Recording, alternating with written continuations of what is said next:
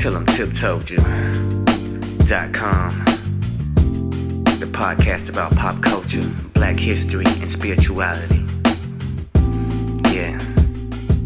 It's about to be a great vibe. Dr. Tip. Gonna take it away. Tell 'em Tip Told You.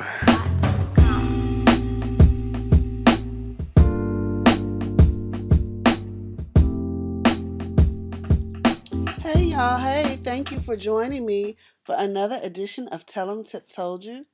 Uh, this is podcast number 12. Yay! Um, I have some things I want to talk to you about. Um, so here's the list of things I want to go through today. I want to talk to you about, excuse me, it's homecoming season. Um, I want to talk to you about developing more discipline in your love life. Um, I want to talk about um, living in your purpose and what that specifically means for me in light of some foolishness Waka Flocka said this week. And I want to give you some more homework. Um, so let's just jump right in. The first thing I want to do is say happy homecoming to all the HBCUs that have homecoming um, this weekend. I had plans to go to the hill, the highest of seven hills in Tallahassee, Florida, Florida A&M University to spend time in our family reunion, but unfortunately things didn't work out the way I wanted them to.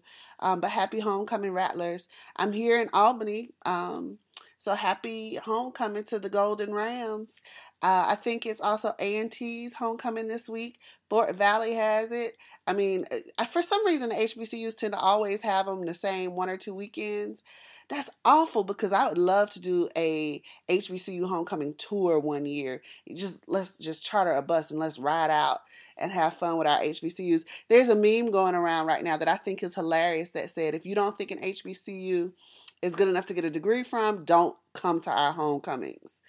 Uh, I would agree with that unless you're going to spend money and don- donate to the HBCU, then hey, come on, welcome home. So, just happy homecoming. Again, I try to take every chance I get to big up our institutions.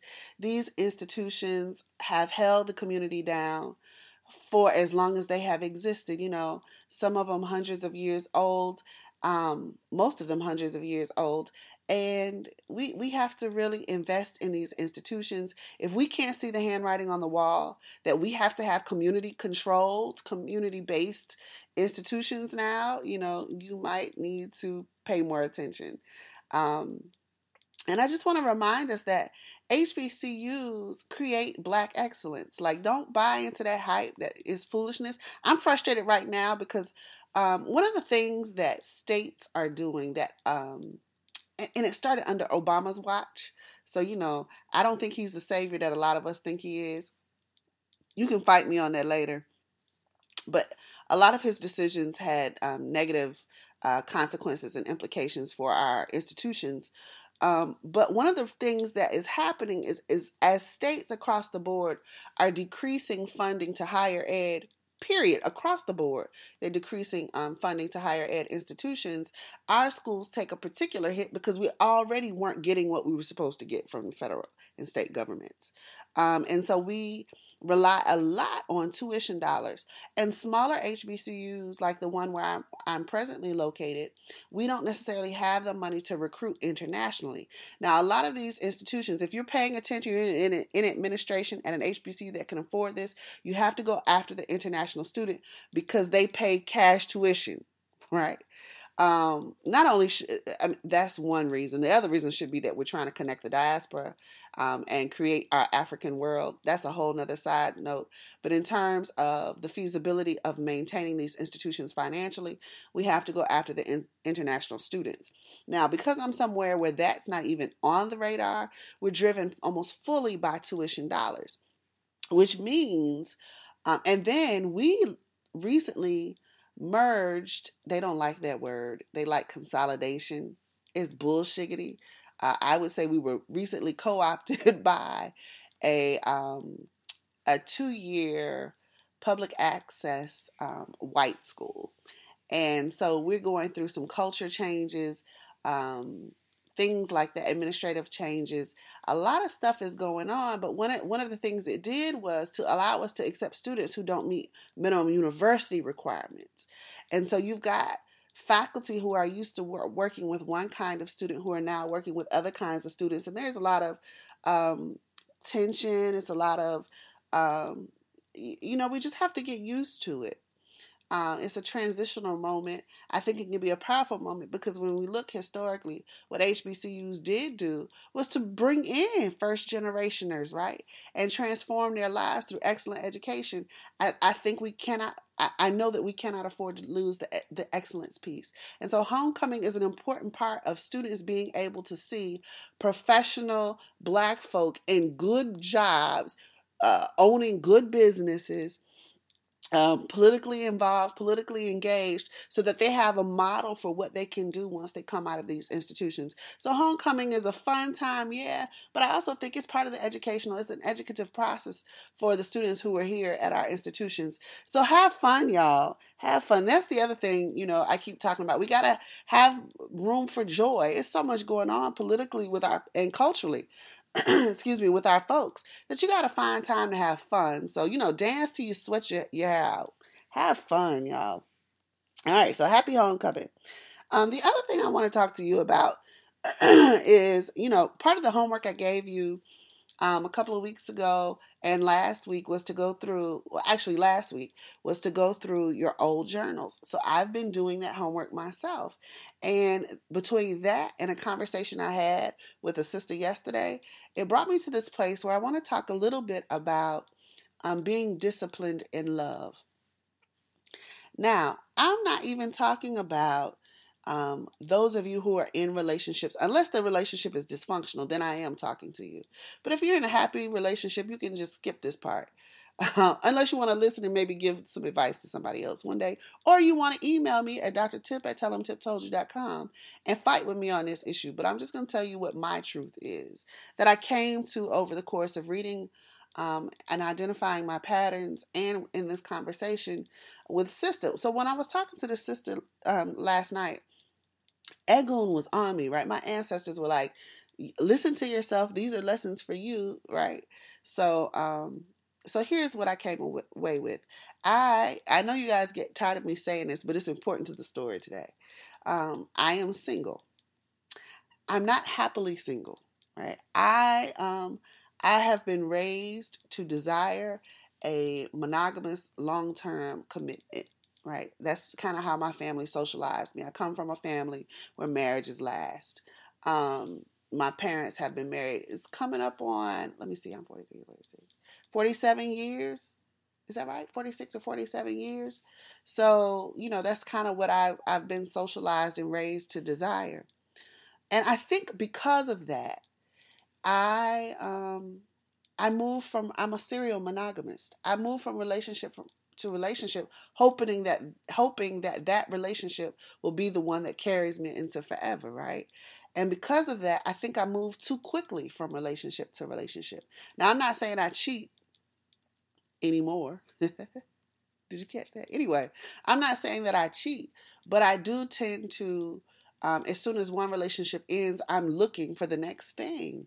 And um, spirit told me last night that that's not good. Like some of you may already know that um, I think I knew it mentally. I wasn't acting like I knew it. So when you leave one relationship, if you're not careful, and this is, y'all, I had this epiphany on the road. You know, you have to, I'm skipping ahead. Y'all know how I, I skip. Okay. So you have to, this is part of the homework I'm going to give you tonight, but I, I'll give you part of it now. You have to figure out as you are reflecting on your patterns and you're looking to develop your strategies, you have to figure out what is the best thinking space for you. Now, I used to think that water was the best thinking space for me because I had this wonderful soaking tub in my um, house in Atlanta, but I don't have that anymore. So it's mostly showers, the, the tubs, and this. Uh, I'm not even going there, but um, I have found that my new wonderful thinking space is the open road. I love road trips. And um, last week, I was able to go on two or three by myself alone. Um, well, me and Mr. Smith and Wesson, because I'm in the, the deep south, I don't travel alone.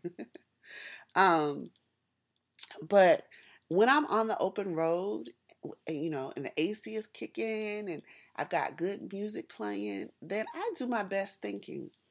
And on the road trips last week, what I realized is I have not allowed myself to love anyone since about, oh, when did Foley and I broke up? Like in 2010?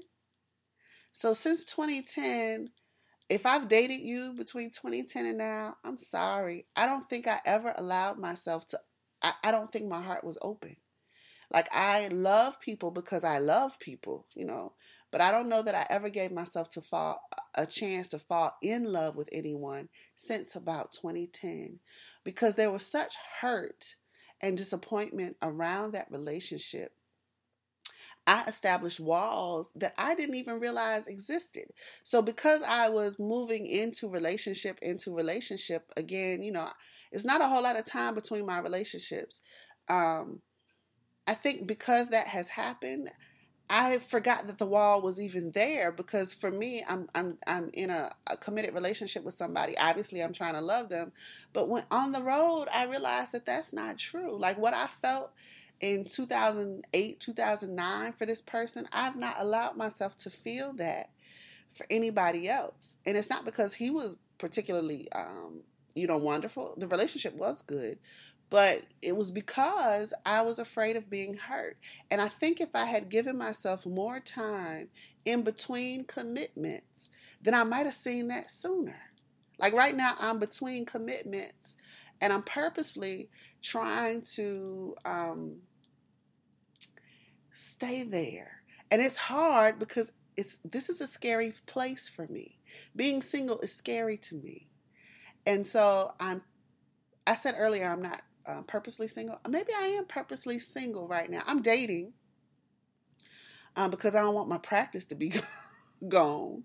And plus, a sister got needs, you know. So I'm dating, but I don't think um, I'm ready for a committed relationship because that road trip really helped me see that there is a lot of healing that still has to happen. And listen, y'all, I'm talking about seven or eight years ago.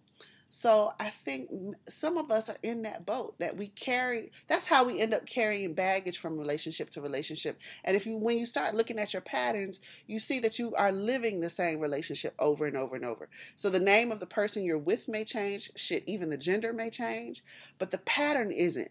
And that's because you've not allowed yourself to heal from the hurt of that one thing eight or nine years ago, right? So I just wanted to t- share that epiphany with you. Again, that's my testimony. That's my story. That's the lesson I have to work with. That's the strat. I have to come up with a strategy to deal with that. Um, but reading over those old journals really helped me come to that and realize that my like how I talked about him um, and how I felt. Like I really um, I will never forget one day in particular. I think this was the day I fell in love with him. There was one day in particular, he had to go to work or something. And we had gotten up that morning, we had had breakfast, um, and, and, you know, all that kind of fun stuff. But then we went out on the back porch to get some air. And I remember he was leaning against one of the poles of the porch, one of the columns, and he was holding me like I was standing in front of him, and we were just standing there, and it, it, was a beautiful day. You know, the birds were singing. It was like either moving into fall. I think it was moving into fall, so it wasn't that hot. It was bright and sunny, not a cloud in the sky, and the breeze was blowing, and it was just like I remember thinking, he is part of me. Like this is what I this is peace. Like I want to grow with this person. And if I'm honest with myself, I have not allowed myself to feel that. Now, I don't think it's because I can't, but I just think my heart wasn't ready. And my heart now, um, I think on that drive, it has started to open up because I'm having different kinds of emotions. Um, and right now, my emphasis is not on finding the next relationship. My emphasis now is on being the best me so that when spirit, because I'm not looking anymore. Like the Bible says, he who finds a wife it don't say the wife that finds a husband. so, um, as I'm waiting for the person spirit will bring to me, um, my job is just to be my best self so that when he comes, I'm ready. Right? I'm ready. So, you know, I just wanted to share that word with you in case it touches somebody else's um, heart, just allow yourself to heal in between and, and and center yourself in the healing process. You know, when I was doing the fake healing, when I thought I was healing, it was always contemplations, journal entries, prayers about that person, like you know, um, bring him back to me or you know, why did he do this to me? Like that's where my mind was. My mind was not on Tiffany figuring out the behaviors that led to, you know, certain things. It wasn't about Tiffany releasing that stuff so Tiffany could heal. It was always me looking at either the, the thing that had just left or waiting for the thing to come and not Tiffany in the moment dealing with Tiffany's shit. So, you know, just do that. Just do that. So I want to move ahead off of that. So I've done homecoming. I've done the love discipline. Okay, here. Did y'all see the um, interview? It was on Sway's show. Um, Waka Flocka talking about he's not African American. He ain't black. Now in the video, now if you haven't seen it, I'm gonna post it on Tell Them Tip Told You's Facebook page today. Um, so make sure if you haven't seen it, go watch it and be sad with me.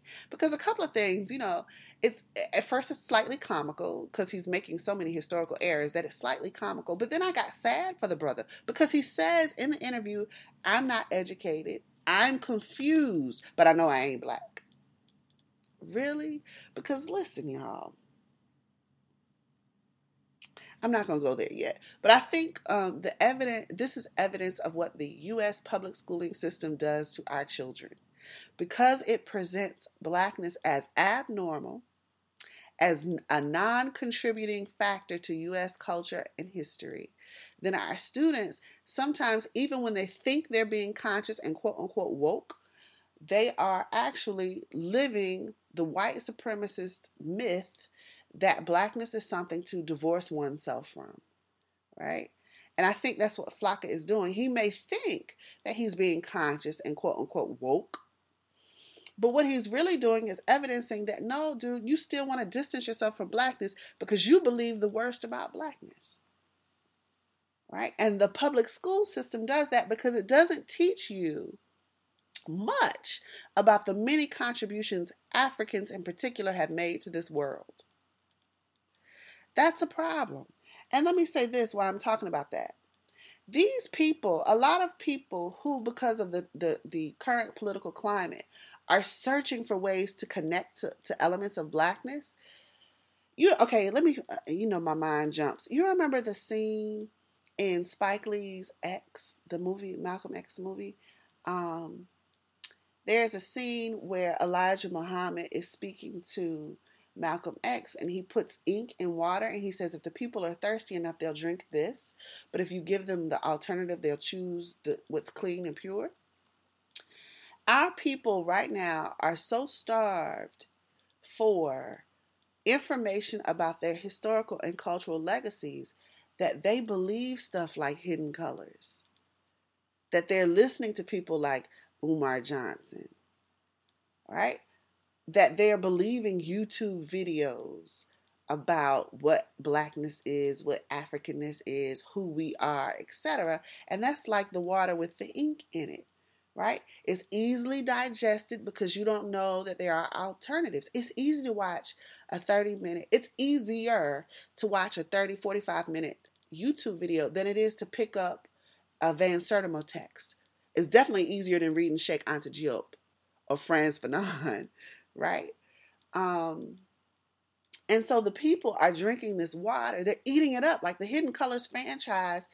Um, it, it like swept across pop culture because people were so hungry, and that's part of where Waka is getting some of this foolishness from. It's um, people were so hungry for information about us that they buy into these urban legends and urban myths about blackness instead of doing the work. Now, here is um, where it falls for me as a black scholar, as a black academician. It evidences to me that I'm not doing my own work.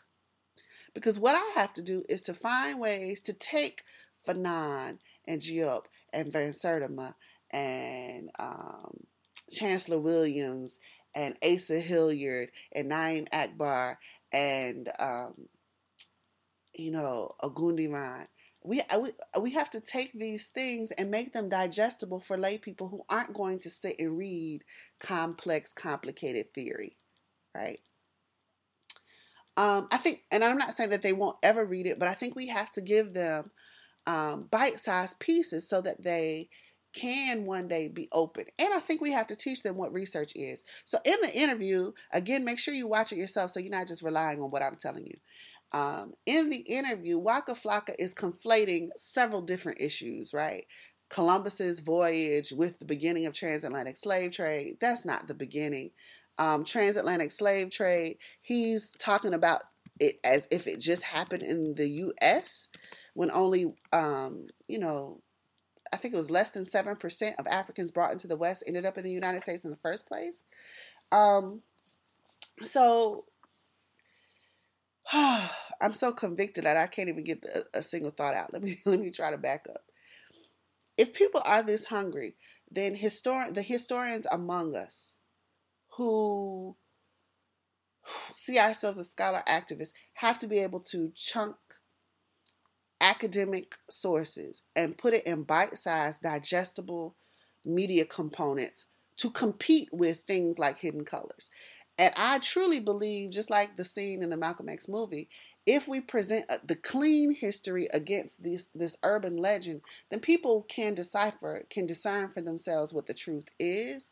But we have to be out there competing with them, and it's not too many of us who are um, trained in historical methodology, who are trained in diaspora theory, who are trained in Black studies, who are creating these YouTube videos and channels, it's usually street trained people. And there's nothing, and I'm not saying anything's wrong with being educated outside of school. My, my own research area is out of school literacies. So I'm not saying anything is wrong with that. But what I'm saying is we have to make sure that that is as rigorous as what it is we were trained to do. And we have to be able to, to feed the information to the people who don't necessarily speak the language of the, the scholars we're reading. So I remember when I was working on my own dissertation, um, my chair said to me, Tiffany, you're, you're, using dollar words. You need to pull out your $5 words, your $10 words, your $20 words, and stop using these $1, $5 words. Well, I understood what she was saying. It's because my particular audience then were uh, was at an R1 and they were expecting my dissertation to be written in this high the- theory language that lay people really don't speak and definitely ain't reading. Um, but I was trying to try to to reach the people who I say I'm working for. And so I had to compromise myself in order to get the degree, and I did pull out the 10 $15 words. Now, I think I compromised a bit in the dissertation. I don't think it's like I only throw in the 10 $15 words every other, you know, page or so just to get the to get the degree. Um, but I think my job now is to create texts that are easily accessible to lay people who don't necessarily have the theoretical language. Now, I can scaffold to the theoretical language within the work, which is what I tried to do in the dissertation. Um, and I think we have to, as Black scholars, that is our work. Like we can't we can't just do our work in the ivory tower. If your shit never comes out to the people, then why are you in the ivory tower in the first place? Like, what what's the purpose? I remember sitting at a table. I was taking um, history of. I can't remember if it was history of African American ed or history of American education with this brother who was um, he was teaching at Emory that semester, but he was a Morehouse prof. And we around the table, you know, the, the crew that I came through Emory with, I was very blessed. Our cohort was very uh, all of us were scholarship scholar activists. So um, probably more like activist scholars because i think our activism is centered in our identity. Um, but he asked us well if y'all are so militant why you not in the street burning tires tires and flipping cars?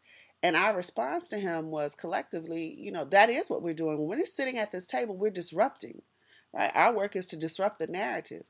And I think that, yes, we have a place in the ivory tower to disrupt the narrative, but at the same time, we got to make sure our narrative gets out to the people we say we represent and we work for.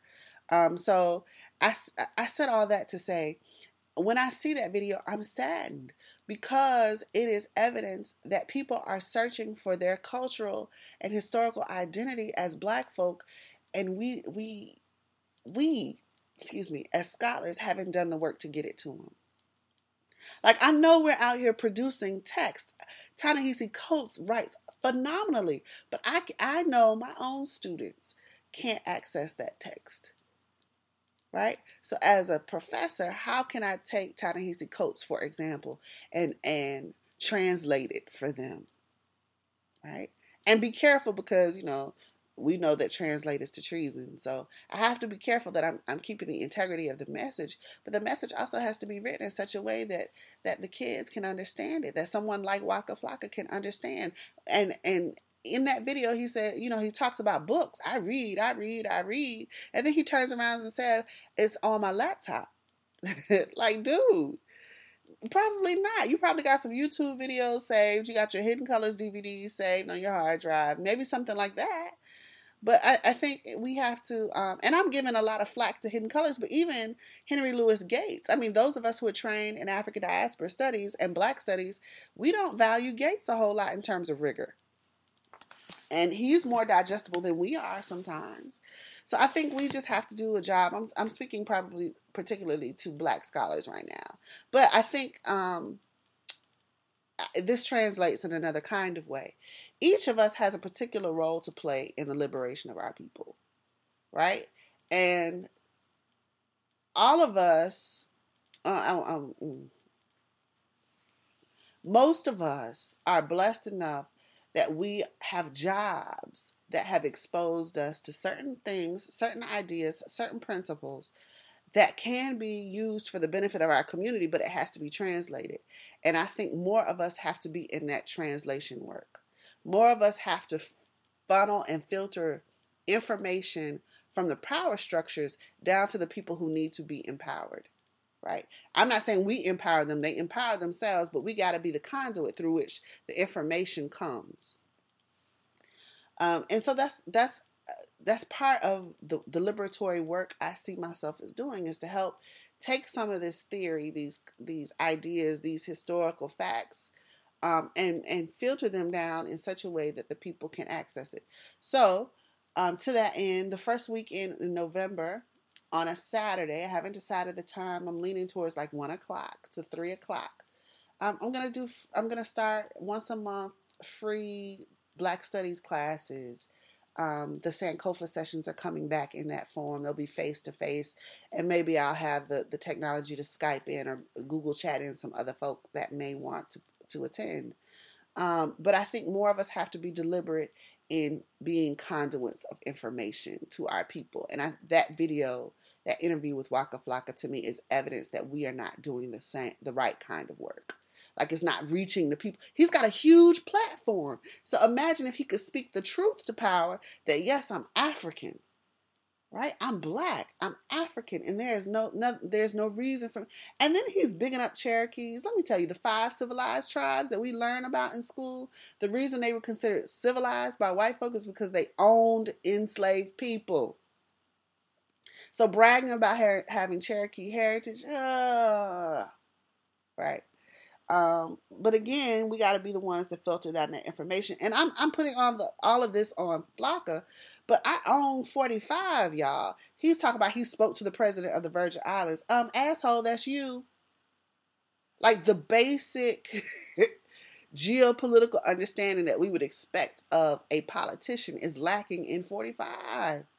Who's supposed to be the quote unquote leader of the free world? Ain't that what they call the president of the United States? Um, but he he himself is evidencing that the U.S. public school system is failing people.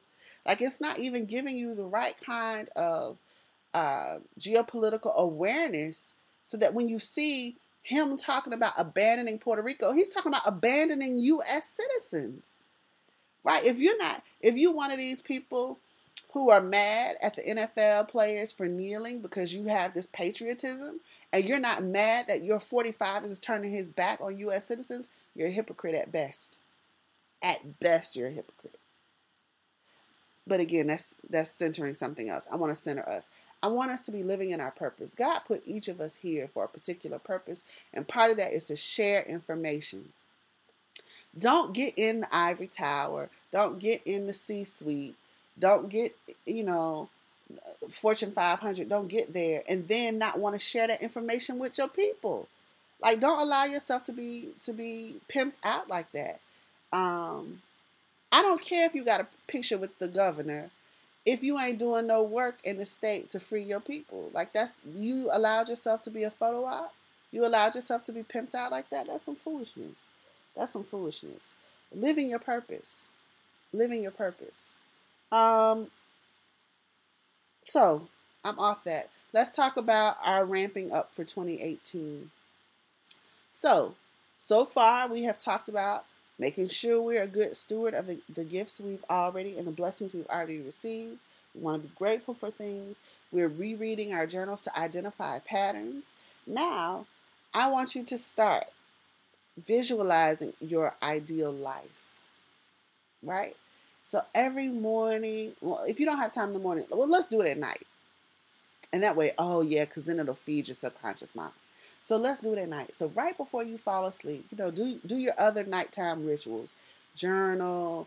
Um, if you do a little bedtime yoga, if you know you have some uh, some warm golden milk. Uh, that's my new thing. I'm trying to treat some inflammation. So I'm having my warm go- golden milk. All this kind of stuff, right? Um, right before you fall asleep, what I want you to do is to take some deep breaths, feel yourself relax, and then I want you to imagine that you're falling asleep in your ideal life. What does your bedroom look like? Is someone beside you? What do they look like? What does your house look like? What did you do at work today? Um, what are you going to do tomorrow? In your ideal life, imagine these things and start really visualizing them. Right? We're going to do something with the visualization later, but right now I want you to just spend time imagining things. You know, when we were children, I, I argue that one of the reasons we were so happy as children is because we allowed ourselves to daydream. And now we're on this, you know, grind or die thing. So many memes out here. You know, you should be up at four o'clock in the morning if you trying to live your best life. You know, you got to hustle, grind. You know, you got to. Yeah, all of that is true. But if you're not taking care of self, then you know. So what? You die a millionaire and you die at forty because you didn't get rest. So that's not funny, but you know what I mean. That you gotta you gotta feel you have to have time to heal. Um, so I want you to spend time just imagining your best life and let it be relaxing, let it be joyful. Just your biggest dreams. What do they look like? What do they smell like? What do they feel like? What does your favorite food taste like? Are you eating in five star uh, restaurants regularly? Right. Right. Where are you going on vacation? If money wasn't an object, what kind of life would you be living? I want you to start visualizing these things actively at least two or three times a week. And then I want you to start taking notes of the things that keep showing up in these visualizations. So if every time you visualize you're in a certain kind of house, I want you to describe the house in writing. And I don't want you to put this in your regular journal. I want you get get you the 50 cents cheap composition book for what we're going to do. Because what we're going I'm not going to give you the what we're going to do. I'll tell you that next week. But just start this work. All right. Um. Oh, before I go, did y'all? Okay, so white women wanted uh, all women to boycott Twitter yesterday. Yesterday was Friday, 13th, October 13th. Um. And women of color, ah, uh, you talking about somebody? Because you know I'm petty. I told y'all I'm petty. I found such joy that women of color chose not to boycott Twitter, but instead to um, blow up the hashtag WOC affirmation so, women of color affirmation. Oh my goodness, it was like a love fest. Women of color just sistering it out. And it was beautiful. It was beautiful. Um, so visit the hashtag. If you didn't see it yesterday, visit visit the hashtag and you know follow some new people that you might not have known about and let's affirm one another. It's such a beautiful thing. And during that, I was already full because of the hashtag. And then on the hashtag, I found out that um, Anna Julia Cooper's papers are digitized now? Oh, through Howard. I am so crunk about that. Let me um I'm trying to hurry up and find it so I can let you go. Um the I want I want to pull the sister's name who was responsible for it. But Anna Julia Cooper wrote her behind off and she was a lover of our people. Um, she did the work that, that so many of us are still trying to do. She oh my gosh, just you know, I can't pull. Oh, here, wait. My internet is running now because I'm trying to get something for you fast. My internet wants to slow down. Let's see. Hold on. Keep listening. Let me find something to talk about while I look for it. So, um, let's see, let's see, let's see, let's see. All right, so the sister's name is Shirley Moody Turner. So thank you, Prof. Turner, for making sure that we have access to Anna Julia Cooper's collection through the Howard University Research. Digital Howard at Howard University is how you get there. Y'all go read some Sister Cooper and let's let's do our work. Let's live in our purpose. Let's make sure the information is flowing to all kinds of people. Let's find joy. Happy homecoming. I've enjoyed speaking with you. I'm going to try to make this parade. All right, y'all have fun today. Have a wonderful, wonderful day. Tell them Tip told you. Love you. Bye.